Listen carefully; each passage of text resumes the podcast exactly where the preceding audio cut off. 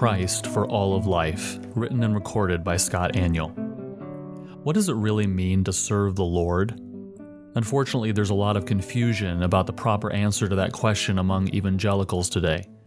Some Christians believe that the only way to really serve the purposes and plans of God is what is sometimes referred to as full time Christian service. All other vocations are just secular and therefore are of lesser value. If you're a farmer or a firefighter or a contractor or a computer programmer, those jobs are not really service to the Lord. If you really want to serve Christ, then you should pursue being a pastor or missionary. And women, well, you're out of luck. You can't really serve Christ full time because you can't be a pastor and you're stuck at home with the kids. Others believe true service to Christ is going to entail massive cultural change, bringing whole nations to adopt legal systems that acknowledge Jesus as Lord. Anything less is loser theology. Colossians 3 22 through 24 corrects this way of thinking. Bondservants, obey in everything those who are your earthly masters, not by way of eye service as people pleasers, but with sincerity of heart, fearing the Lord. Whatever you do, work heartily as for the Lord and not for men, knowing that from the Lord you will receive the inheritance as your reward. You are serving the Lord Christ.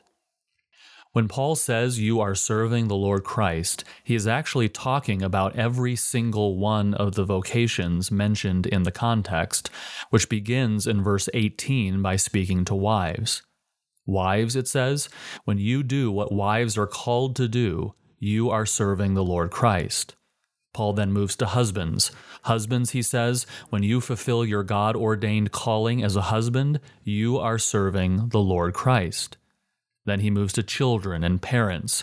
When you fulfill what God intends for children and parents, you are serving the Lord Christ.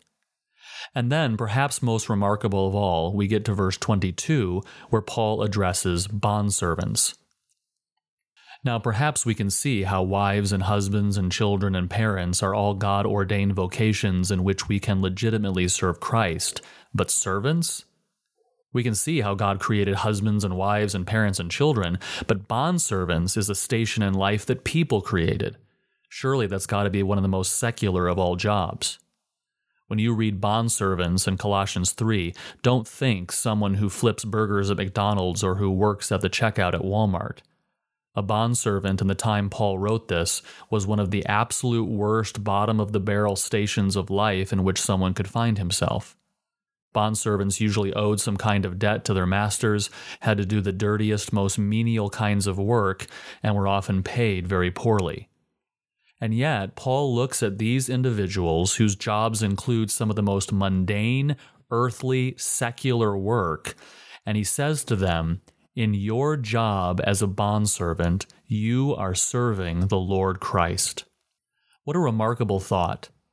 Paul is intentionally choosing the lowliest of all professions and calling it service to Christ in a way of saying all legitimate human vocations in life are service to the Lord Christ. There is no legitimate profession that is somehow inferior in its ability to serve Christ than another. In other words, being a pastor or missionary are high callings of God in which God called men can serve Christ.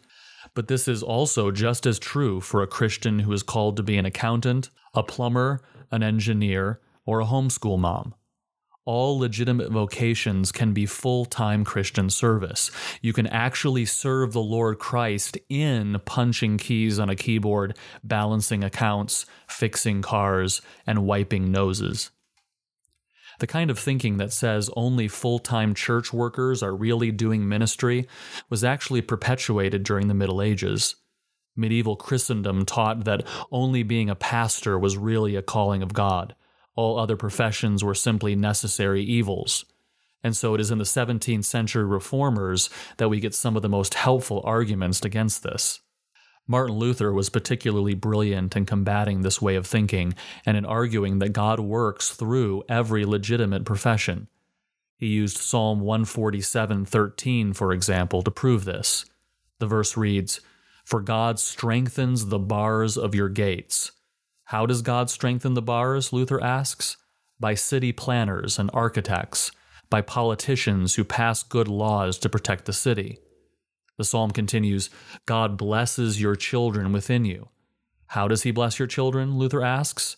Through the work of teachers and pediatricians. The psalm continues God makes peace in your borders. How? By means of good lawyers and policemen. God fills you with the finest of wheat. How? By farmers and factory workers and grocers.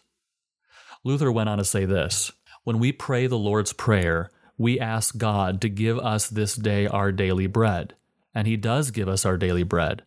He does it by means of the farmer who planted and harvested the grain, the baker who made the flour into bread, and the person who prepared our meal. God answers our prayer for daily bread through each of these vocations. Our legitimate professions, Luther said, are like the masks God wears in caring for the world. They are God's work. When you fix someone's computer problem so that they can do their job better, you are doing God's work. When you sell someone a product that will enrich their life, you are doing God's work. When you vacuum under the kitchen table for the zillionth time to keep your home clean and healthy, you are doing God's work. You can serve Christ in all of these vocations because this is what God has called you to do. Often in Christian circles, when we talk about a calling, we tend to use that term only to describe being called as a pastor or missionary. But again, limiting calling to only ministry positions within the church is not what Scripture teaches. Paul says in 1 Corinthians 7 17, only let each person lead the life that the Lord has assigned to him and to which God has called him. Paul has just finished talking about a Christian wife who is married to an unbelieving husband.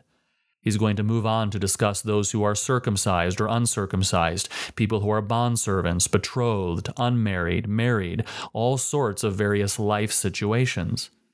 And what does Paul say in verse 17 about every one of these situations? This is what the Lord has assigned you. If you are single, a wife or a husband, if you have children or don't have children, if you are a manager or a bottom rung paper pusher, rich or poor, living in a wonderful Christian marriage or struggling with an unbelieving spouse, this is the life to which God has called you.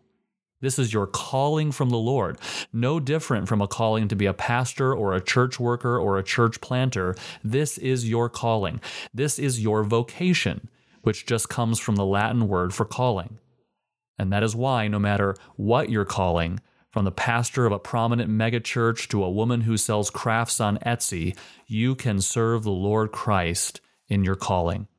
And so, on this basis, Paul says in Colossians 3 because the profession God has called you to is service to Christ, do it heartily for Him and not with mediocrity. Do it for the Lord and not for men work ultimately for the inheritance of Christ, not for earthly gain. Christian bakers should bake the best bread possible. Christian bankers should invest their clients' money with the highest integrity. Christian auto mechanics should fix cars to the best of their abilities because they are doing it for the Lord. God made each one of us for the purpose of serving Him, and He made us with specific abilities to accomplish that purpose in unique ways. Let us pursue God's calling in our lives in such a way that in everything we do, we serve the Lord Christ. You can read this essay at g3min.org.